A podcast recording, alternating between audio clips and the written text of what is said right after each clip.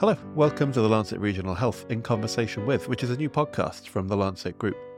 We're expanding our well known In Conversation with brand to a new set of journals in a slightly different way. By way of introduction, I'm Gavin Cleaver, and I'm joined by Senior Executive Editor at The Lancet and the person who looks after the Lancet Regional Health journals, Duc Le.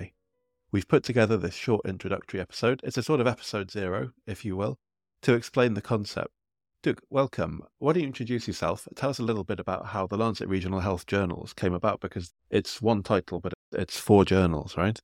Thanks, Gavin.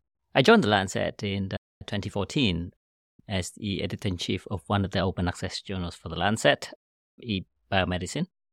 In the year 2019, I moved my my my job, my role to to launch called the Lancet Regional Health Initiative, and the idea is that at the Lancet, we have many journals that covers many different um, specialty topics, from oncology to neurology to infectious diseases. And at each journal, we always try to capture the best research out there. And there are many still excellent research that uh, we, we don't have venue to, to capture, to give a home to. And uh, those research are actually very re- relevant to the regional community to the local community. That's where the idea of the Lancet Regional Health Initiative came about. And so for each of these journals, we have a locally based editorial team, right? Who is in the region that the journal is covering. How does that help? What does that bring? Is it better kind of community focus? Yeah, that's right. So the idea of regional health journals is to identify the needs of the community in the region and to identify the gaps in the research of each of the, the country of the regions, and also to generate the evidence base where uh, clinical practice and health policy can be based upon. And those regional research may not make it way to the Lancet Weekly or one of the specialty journals. So the idea is to to capture them in the regional health titles so, researchers from those regions who are listening to this, they should definitely be submitting their research to the regional health journals. Definitely, yes. So, yeah, in terms of having a local, locally based editorial team, there is an advantage of that because then we have people who actually on the ground and talk to those researcher and uh, just generally having a, a chat about their work and how important their work will be to the local community. Those uh, conversations already take place whenever our in-house editors are attending conferences or doing lab visits or site visits. They already talk to the researchers where the research is based. And the idea is just to here capture them into a podcast format. So there's four regional health journals, and I'm going to try and do this off top of my head. We've got Regional Health Europe, We've got Regional Health Western Pacific, we've got Regional Health Americas, and we've got Regional Health Southeast Asia. How how long have they been running for now? How's it been going so far? How have they been received?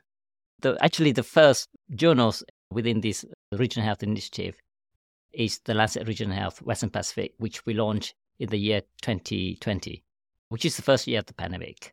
We have the, the editor in chief based in Beijing. And so it's actually a very good time for the regional health titles to launch because that's where the pandemic starts and we were able to capture real ground-based evidence from China mainly. But yeah, from there we grow the regional health titles.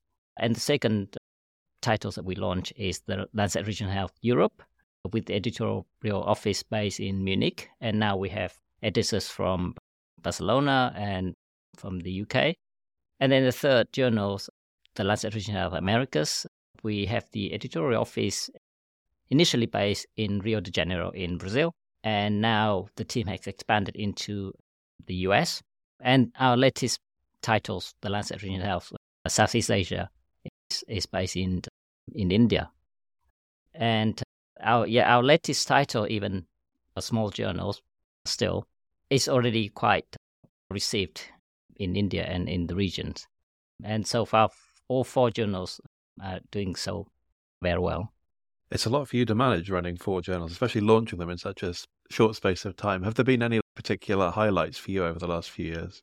My highlights would be such a diverse team that I am lucky enough to to manage or to to be a colleague with. And because of the pandemic and all the travel restriction, I haven't been able to meet many of them, actually most of them.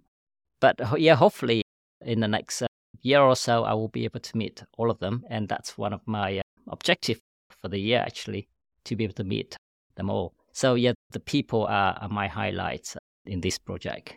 Excellent, and the people are something that we're highlighting in this podcast that we're here to uh, to talk about. We're going to do these podcasts in a kind of rotational basis, aren't we? So the Lancet's normal in conversation with podcast, for, which we have for each journal. Each journal will put out one podcast a month on one of their papers. But for the regional health, we're doing a little bit differently, aren't we?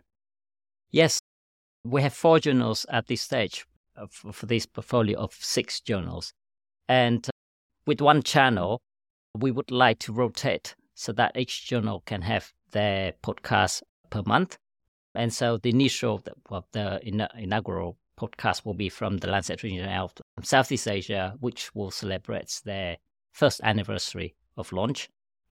And then afterward, we'll have other journals, regional health journals, taking turn you know, to publish their podcasts. The idea is also to uh, facilitate the collaboration between the, regional titles, so they may have a joint podcast in future whereby they can address one of the topics that may be relevant to multiple regions. That's great. If you're listening to this, then one of the podcasts is already live. And uh, Duc, thank you so much for joining me to discuss. Thank you very much, Gavin.